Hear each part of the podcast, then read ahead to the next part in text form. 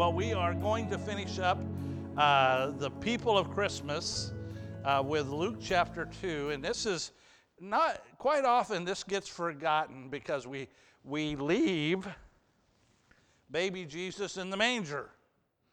And we forget that, uh, that God works mightily in his people and through his people. And so we're going to, to uh, finish Luke out, Luke chapter 2, and we're going to meet two very interesting people by the name of Simeon and Anna. And they were, uh, they were two people that God had chosen to give kind of a little extra revelation to, and we'll find out why in just a few minutes. But let's look at Genesis, or Genesis, uh, Luke chapter 2. Uh, and we're going to start, we're just going to read, uh, the first one is, is verse 21, and we'll stop there.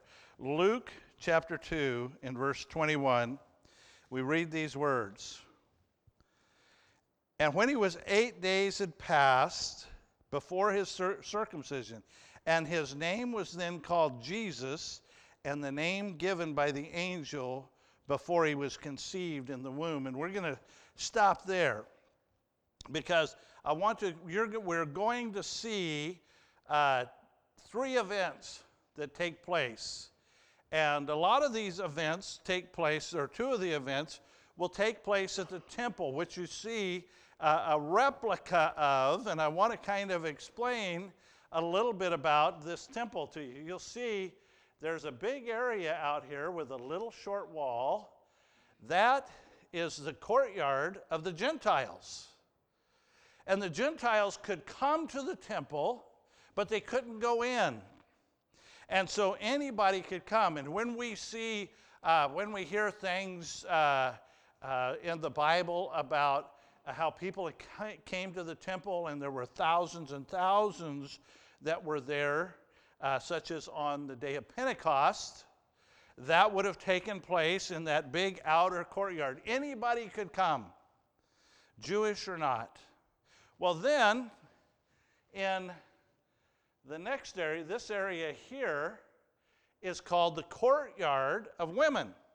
Now, that doesn't mean that just women get to go there, but that was as that's for Jewish people only. And that would be the area that women could go into that area, but they couldn't go in past the gate right there. That is where the priests would go in and re- they would receive the uh, sacrifices. And so, most of what we're going to hear today about Simeon and Anna are going to be in that courtyard of women. It's going to be almost to the, to the temple itself, but it's going to be inside that area. Because that's where people went for two things. One is if they needed to meet the priest for some sort of sacrifice, they were bringing a sacrifice. Or secondly, they're Jewish people that are coming to be checked by the priest because they've had some sort of illness. And if you'll read through Leviticus, there's all kinds of, of things where people would have to, they would say, you, you go to the priest and he'll check it over, and then you come back in seven days and he'll check it again. That's where they would have gone. They would have gone into the court of the women. And that's the place that the majority of our uh, story is going to take place today. But this first one is eight days, and it's the circumcision of Jesus. And in Genesis 17, it tells us why. Genesis 17 says, This is my covenant which you will keep between me and you and your descendants after you. Every male among you shall be circumcised. And you shall be circumcised in the flesh of your foreskin, and it shall be for a sign of the covenant between me and you. And every male among you who is eight days old shall be circumcised throughout your generations. The sign of the covenant. And the covenant was still active. The covenant is not going to be rescinded until, or not going to be completed for the Jewish people until Christ comes in the second time. in the second advent. So, so Jesus needed to be circumcised. And his father and his mother, being righteous people, said, What?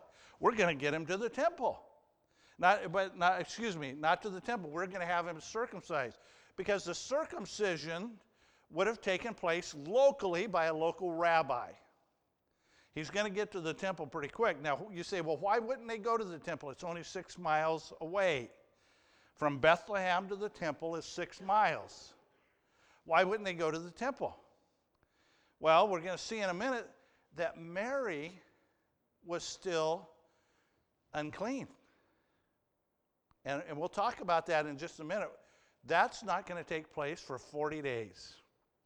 But after eight days, the child would be circumcised. If we looked back, remember we talked about John the Baptist and how when it came time to be named, eight days went by and he was going to be circumcised and, he, and, and it was locally. They had a big party. All the neighbors and everybody came. He was circumcised, and then was also what happened on that day. He got his name. Usually, we have a big thing, right? Where everybody has name books and they pick out a name. Back then, they didn't. They waited until that eighth day, and then they named the child. And, and in verse 21, what does it say? His name was then called Jesus, and the name given by the angel before he was conceived in the womb.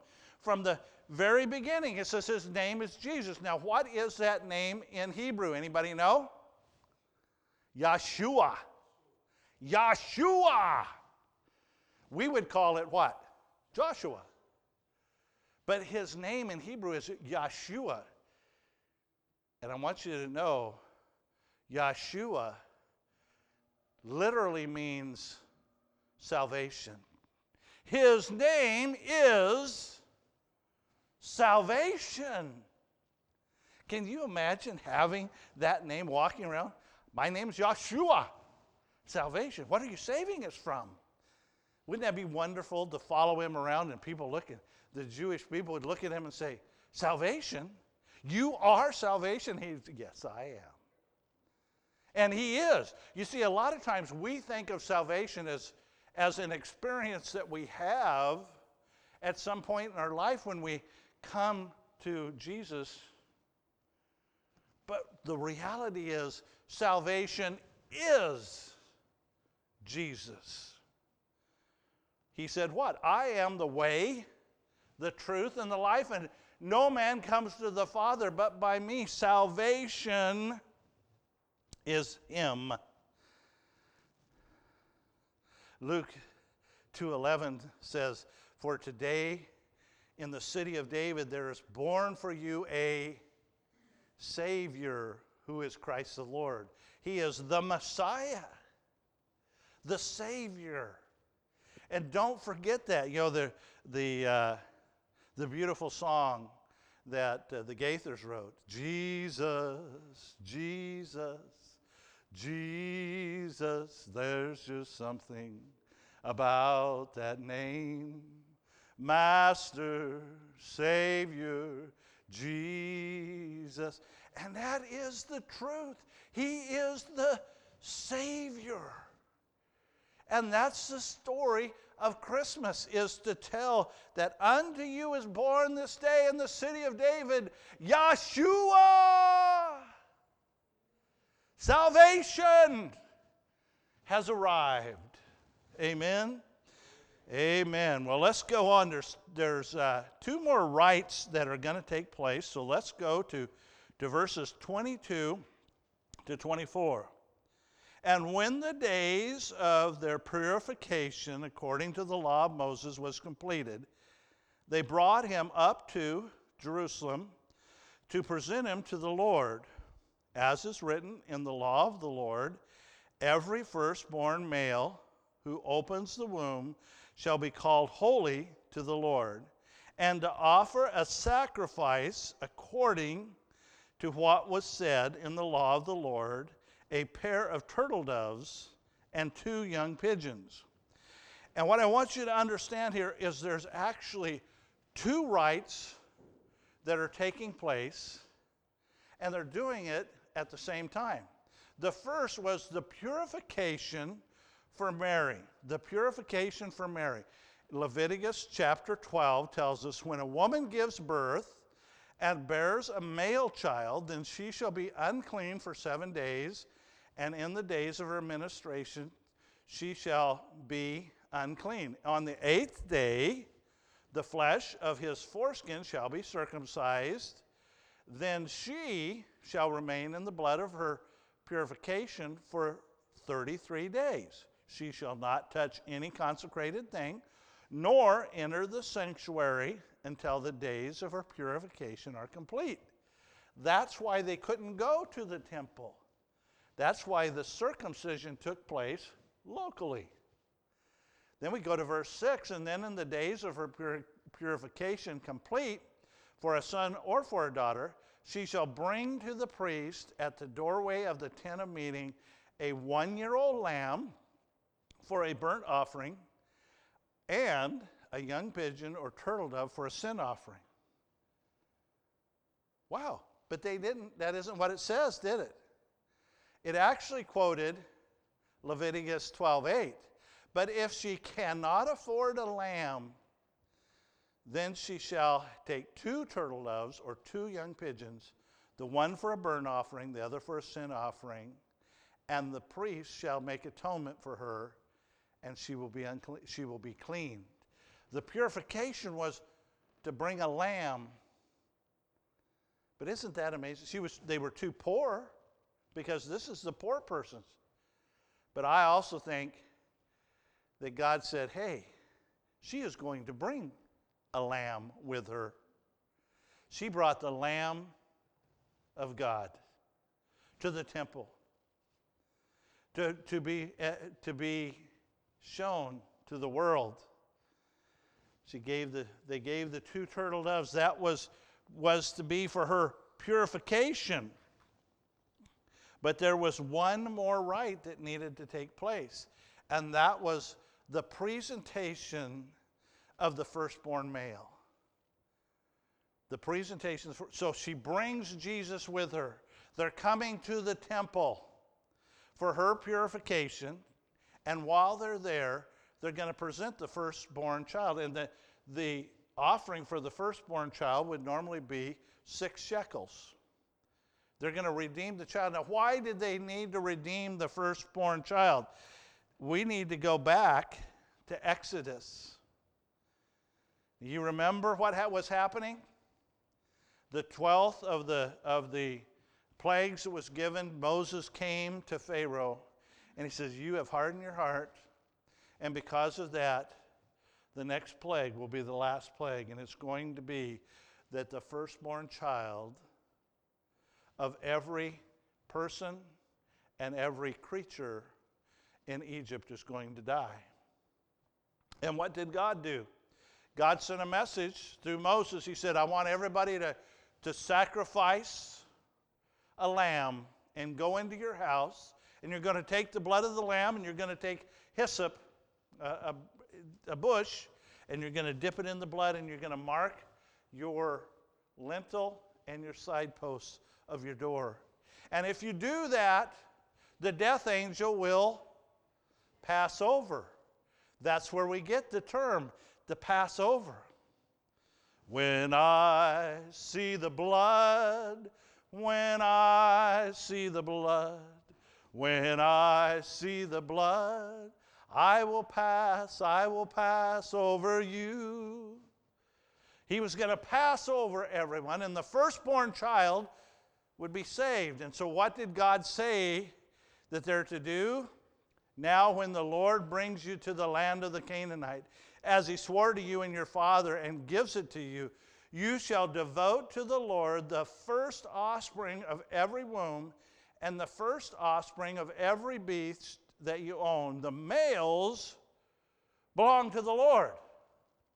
The firstborn belong to me. Well, that's, that's interesting. They belong to me. And so they would bring this firstborn child and present them to the Lord. But then something happened in the desert. God chose one tribe to be his, and that tribe was the Levites. The Levites would become his. And so, what God said is, You're going to bring this child, and you will redeem them, and I'll use the Levites.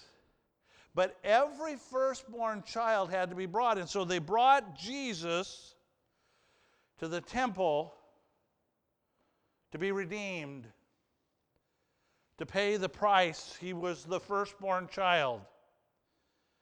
And so all of this was going on. That's the reason they were at the temple for the purification of Mary, for the presentation of Jesus.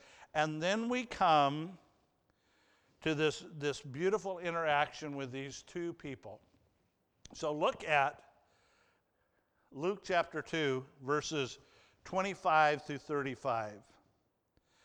And there was a man in Jerusalem whose name was Simeon. And this man was righteous and devout, looking for the consolation of Israel.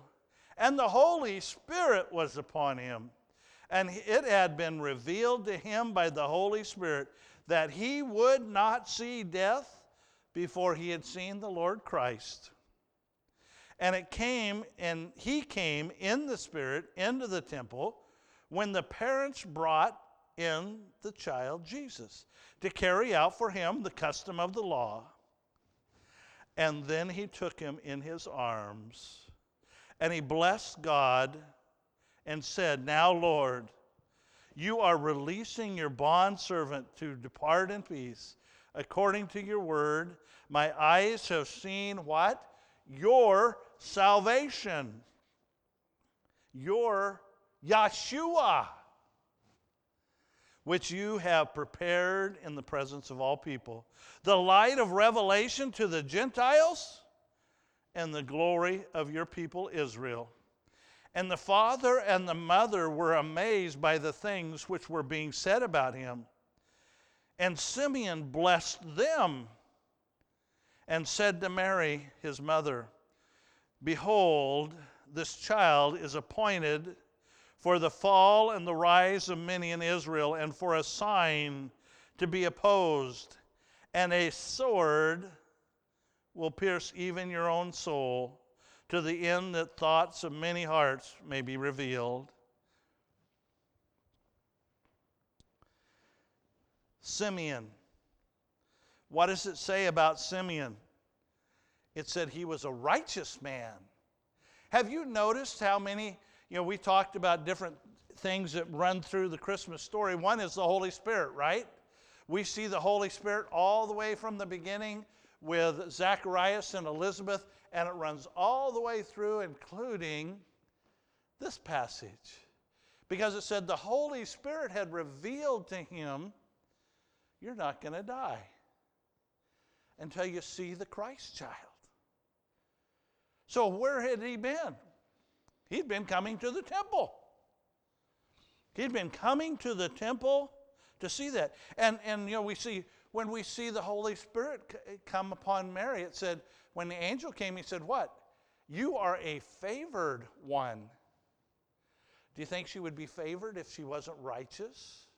And when Joseph was getting ready to put Mary away, it, because it said he was what? He was a righteous man. You see, God uses, we, we saw in this story, God used wise men and God used an evil king and God used an emperor. But if you look through this whole story, I want you to understand something. God uses righteous people. Now, what does that mean, righteous? We can be self righteous. Look at me. But what it means is right before God. Now, what does it take to be right before God? Well, God said, What? The two greatest commandments are this You will love the Lord your God with all your heart, soul, and mind. And the second is like unto the first you will love your neighbor as yourself. On this, all the law and the prophets stand. You see, these people lived right before God. And, and the times when they weren't right before God, what did they do? they came and confessed. They confessed their sin, and, and it was forgiven. In their case, they would have brought a sin offering to the altar. They stayed right before God. And because of that, God began to speak to them. He, he had been silent, but God told Simeon. What did he tell him? Messiah is coming in your lifetime. Wouldn't you have loved to have been, had that message? I, I would love to hear God say, Hey, Ben, I'm going to share with you what I told you in Revelation I wasn't going to share with anybody when I'm coming back. but he told Simeon, the baby's coming. The, the, the king is coming, right? The king's on his way. I don't know that Simeon understood right off that it was going to be a baby until that baby came in through the doors in his mother and daddy's arms, came through the temple into the court of women, carrying two turtle doves for her purification and six shekels to, to, to buy Jesus back, to redeem him as firstborn. But as soon as Simeon saw him, what did he do? He scooped him up in his arms. You know, I love babies. I love babies. And you know, you, a lot of times, it, if you see me running around here and there's a little baby running around, I'm probably going to scoop them up. Because one of the things that I love doing is praying over babies. And you'll see if you ever if you ever look at any of my pictures from my mission trip, you'll always see me with a baby in my arms because I'm praying. I'm praying, God, send send them people, send them parents, godly parents that will raise them to know you. Send them people to influence their lives. Change their circumstance so that they will serve you all the days of their life. That's what I pray over those children when I scoop them up. Because a lot of times we see them in the most unfortunate circumstances. But can God change those circumstances? Absolutely. And so Simeon scoops this baby up and he blesses, he, he actually blesses the Lord. He said, that's what it says. And, and he blessed God. He's saying, Thank you, God, because he is he's bringing us something in the future, right? What did he say? He's, he said, you have, you have prepared in the presence of all people a light of revelation to the Gentiles and the glory of your people Israel. And that, that is in the future. You see, Simeon was looking forward. He could have said, Thank he did. He said, Thank you, Lord. I can go home now. He said, I can die in peace because I've found Yeshua, salvation. But he was looking forward. He said, It's the light of revelation to the Gentiles. A revelation is something that's coming. He said, You're going to be revealed to the Gentiles. And, and God was. Jesus not only came for the Jews as their Messiah, but he came to the Gentiles as their Savior. And as Simeon looks out into the future, he did, he blessed God for sending that. And Simeon knew that Jesus was God's salvation. He said, God has sent him. He's the Messiah. He's here now, but he is going to be for the salvation of all people. Because what had God promised Abraham? That all families of the earth would be blessed through you. And Jesus came through that line. But there was another thing that had been revealed to Simeon, and that was that he felt the sorrow and the pain of Jesus and Mary. Look what, his, what he says when he speaks to Mary. Behold, this child is appointed for the fall and the rise of many in Israel, and for a sign to be what? Opposed. And the sword will pierce even your own soul. He's speaking to Mary here, to the end that the thoughts from many hearts may be revealed. What's he talking about? Well, Jesus was, the, the Bible tells us very plainly that Jesus was a stumbling block. I mean, he went to the Pharisees of all people who should have recognized the Messiah, and they couldn't see it. They tripped right over it onto their own faces. I mean, he was he would go to places and he would preach and they would reject him and so he'd move on to the next town. And then there comes a day when he stands over Jerusalem in Matthew chapter 23.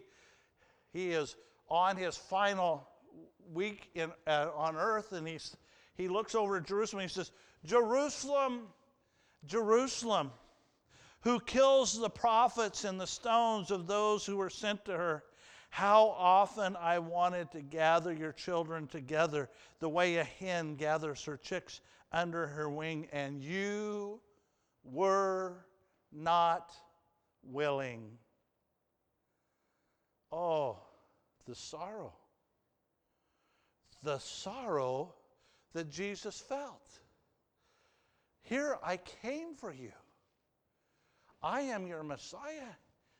And yes, you're going to say, Hosanna, who comes, right? But they wanted a king that was going to rescue them from the Romans, and we needed a Savior to rescue us from our sins. And he wept over Jerusalem. And even his 12, sitting at the table with him, one of them betrayed him. The one in which I dip, can you imagine that? Dipping the bread in the herbs and handing it to Judas and go and do what you have to do. He'd been with him for three years. And then there's that scene that we see at the, at the temple when the, when the, the high priest was questioning Jesus and, and he had already told Peter, what did he tell him? You're going to deny me before the cock crows. Three times you're going to deny me. And on that third time, Luke tells us that Peter denied him and the cock crowed, and it says that Jesus looked and saw him. And Peter went out and wept. And I can imagine the sorrow in Jesus' heart as he looked at his best friend, really, Peter, who had cursed and ran away. But the worst of all of this sorrow is with Mary. You notice what he's speaking to Mary, and he says, What? And a sword will pierce even your own soul. I want you to think about the cross for a minute. Mary's there at the cross. Jesus goes through several, a number of hours on the cross. He's made a number of statements on the cross, and one of those is, Mother, behold your son. And in reality, he's not just talking about, look at me, he, he's speaking to John. John is going to take over for me. But in, in, reality, he's also saying, Mary, I am your salvation. I'm your salvation. And then they come because it, they say it's preparation day, so they get permission to break the legs now, why did they break the legs of the people that were being crucified? Because the reality with crucifixion is that you die by suffocation. You see, when you're hanging like this, they would bend their legs and they would put their legs on a post, their heels on a post, and then they'd tie their arms up like this. And so, what they would do is, is you can breathe in, when you're hanging like this, but you can't breathe out. So they would have to push up with their legs, pull up with their arms, breathe out, and then let themselves back down. And eventually, when you can no longer pull yourself up, you, you, you were too exhausted. And so they would break their legs so they could no longer push up to take a breath. And when they came to do that, they broke the legs of the thief on this side and the legs of the thief on this side, and they came to Jesus and they said, He's already dead. And what did the soldier do? He took his spear and he put it into his side. As Mary watched. And I, I wonder, because it says she pondered all of these things in her heart. She, it says in, the, in these verses that she was, she, she was amazed at what she heard. I wonder if she thought back all the way to Simeon when he said, And a sword will pierce even your own soul. I imagine that was something that she remembered. A sword will pierce your soul. Holding her little baby, knowing that he would die for the sins of the world. Well, Simeon's not the only one that they meet. Look at Luke 2 36 to 38.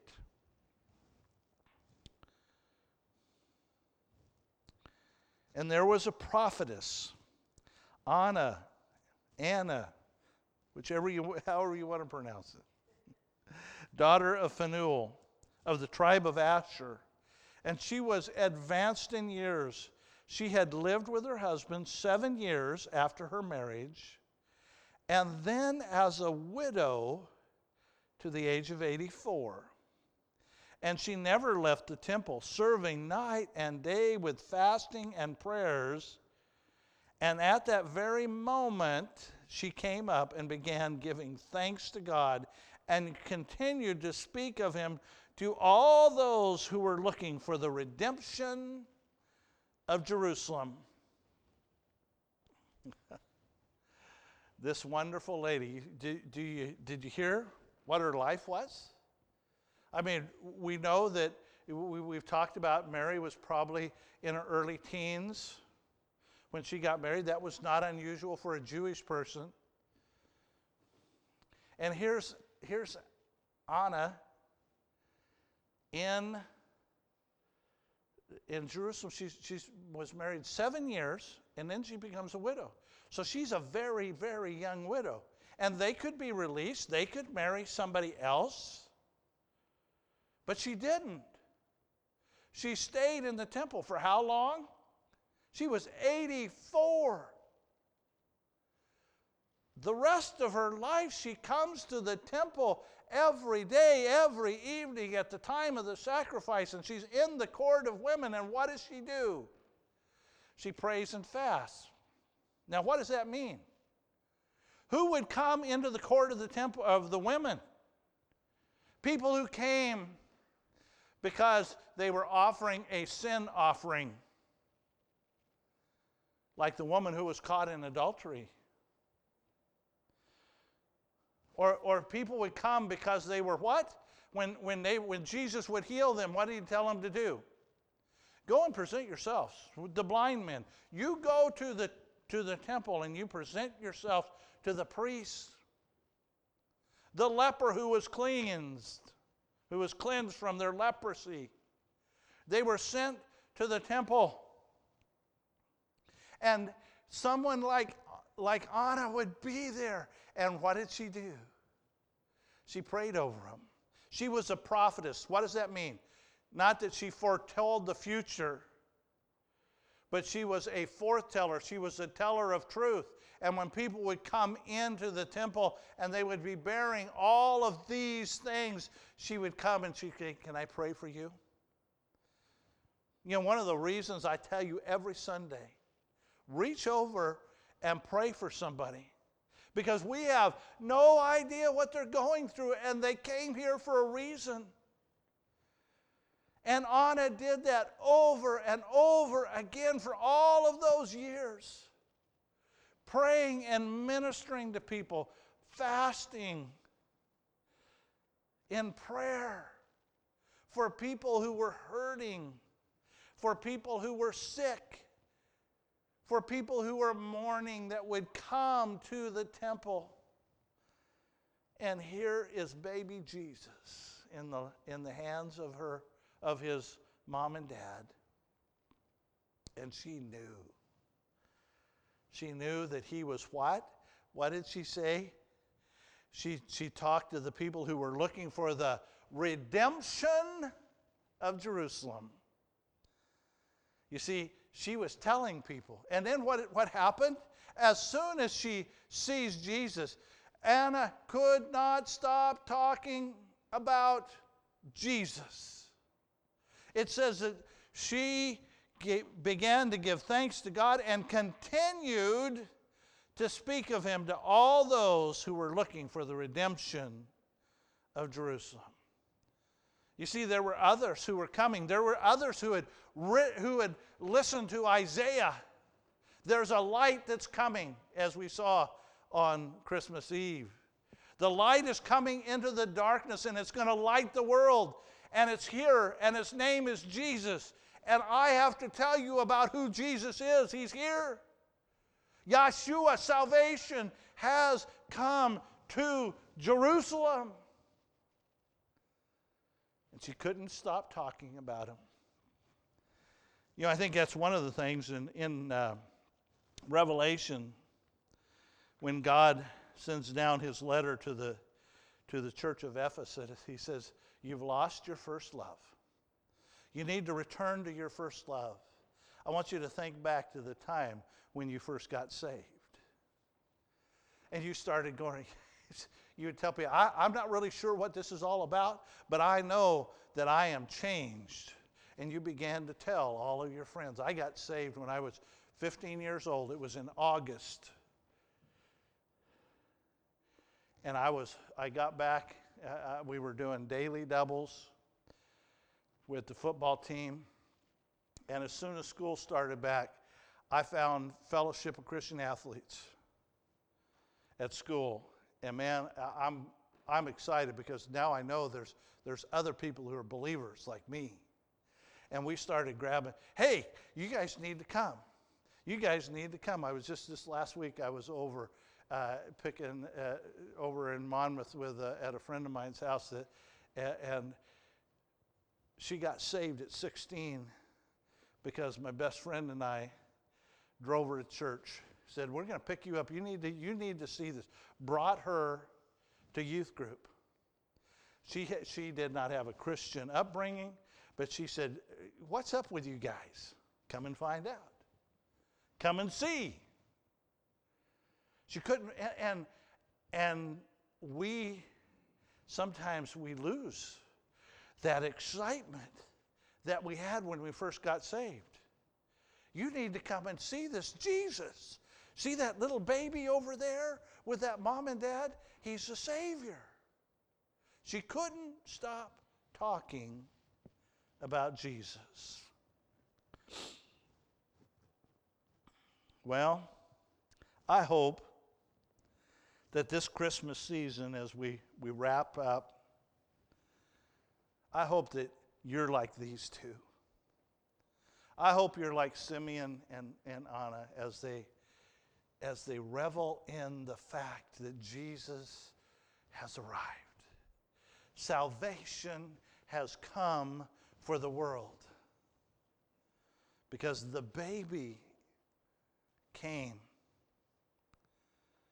But he didn't he didn't remain in a manger we see a few verses later, it says, And he grew. Next time we see him, he's 12 years old. And where is he? He's in the temple doing the work of the Father. I need to be about my Father's business.